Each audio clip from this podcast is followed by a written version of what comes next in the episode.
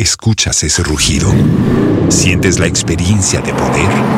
¿La emoción de la libertad? Ya estás preparado para vivir tu nueva aventura. Nueva Ram 1500, hecha para vivir. Ram es una marca registrada de FCA US LLC. Sepetuko, kurunzi ya falsafa, falsafa ya matukio, hadubini ya uhalisia. Jamii huhitaji watu wachache wenye msimamo. Tunasema wachache maana wengi kwa desturi huwa ni watu wasio na msimamo. Watu wengi hukosa ujasiri wa kuwa na msimamo. Turudie kauli hii kwamba jamii huhitaji watu wachache wenye roho ya kutafuta ukweli, kutaka ukweli, na wakiupata ukweli husimama kwa ukweli kwa manufaa ya jamii na vizazi vijavyo. Majaji wawili wastaafu tena waliokuwa wakuu wa idara ya mahakama wametamka, wamesimama na jamii ya Kenya wakisema wameona kwamba lipo tatizo. Siku moja baada ya Dr. Willy Mtunga kutamka, jana David Maraga ametamka. Wamezungumza kwenye mazingira tofauti, lakini kauli imekuwa hiyo hiyo moja kwamba upo ukiukaji wa katiba kutoka katika afisi inayofaa kuheshimiwa sana kote nchini, Ikulu. Dkt Willy Mtunga alitamka kupitia waraka wa kurasa mbili, akamwandikia kiongozi wa nchi na kuwatumia Wakenya barua ile ile ili kuonyesha uzingativu wake.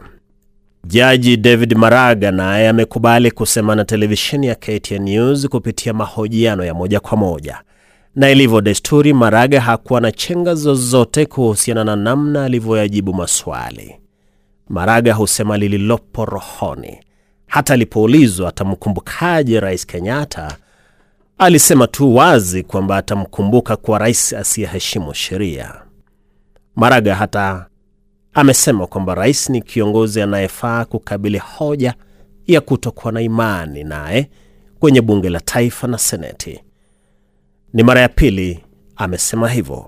Kuu zaidi, Maraga amesema kwa kukiuka katiba kwa kuwatema majaji sita waliokuwa wameteuliwa kwa njia ya kikatiba, rais amewaharibia sifa kwa kuwa aliwateua wachache na kuwaacha hawa sita.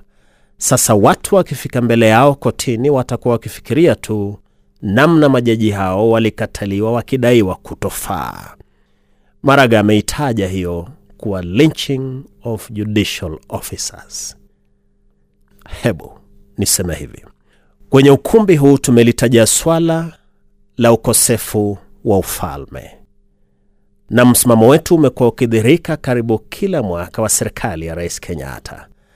Tangu Jubili kushika hatamu za uongozi mapema mwaka 2013 tuliangalia namna serikali hiyo ilianza kutawala huku ikitaka kuonyesha ujana mwingi na urafiki badala ya uzingativu wa kazi. Tukasema hapakuwa na ufalme. Tulisema mfalme safi ni yule ambaye hacheki wala kutabasamu mwenyewe, maana hana muda wa kucheka, lakini watu anaowaongoza ndio hucheka na kufurahi, maana kazi inafanywa, uchumi unaboreka, biashara zao zina faida, walioajiriwa wanalipwa vyema, maana kampuni wanazofanyia kazi zinahudumu kwenye mazingira safi ya kufanyia kazi.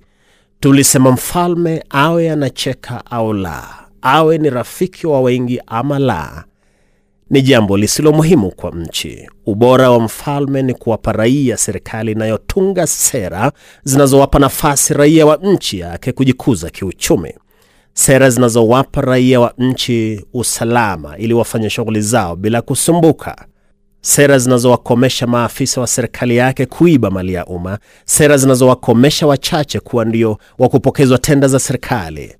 Almradi mfalme ameweka sera zinazowapa nafasi raia kujikuza, basi si lazima awe anaonekana akitabasamu au acheke, huku akionyesha urafiki na wenzake.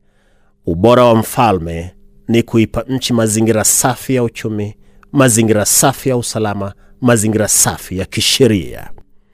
Tumesema tangu mwanzo wa serikali ya Rais Kenyatta kwamba serikali safi ni ile inayotimiza hayo, wala hamna jingine.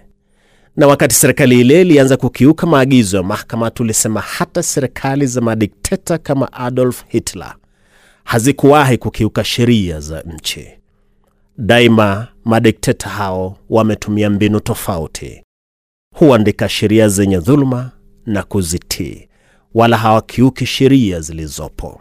Na ndiyo nitasema hivi, iwapo rais hatasikiza kauli za wazee wawili ambao wameongoza taasisi ya kusuluhisha mizozo na kukomesha migongano nchini, basi itabidi tumwachie methali ya Kiswahili, sikio la kufa halisikii dawa.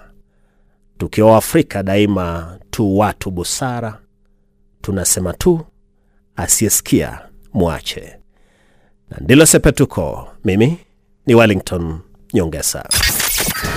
Sepetuko, kurunzi ya falsafa, falsafa ya matukio, hadubini ya uhalisia. Los mejores viajes nacen en la carretera, pero este comenzará en tu mente. ¿Escuchas ese rugido? ¿Sientes la experiencia de poder? ¿La emoción de la libertad? Ya estás preparado para vivir tu nueva aventura. Nueva RAM 1500, hecha para vivir. RAM es una marca registrada de FCI US LLC.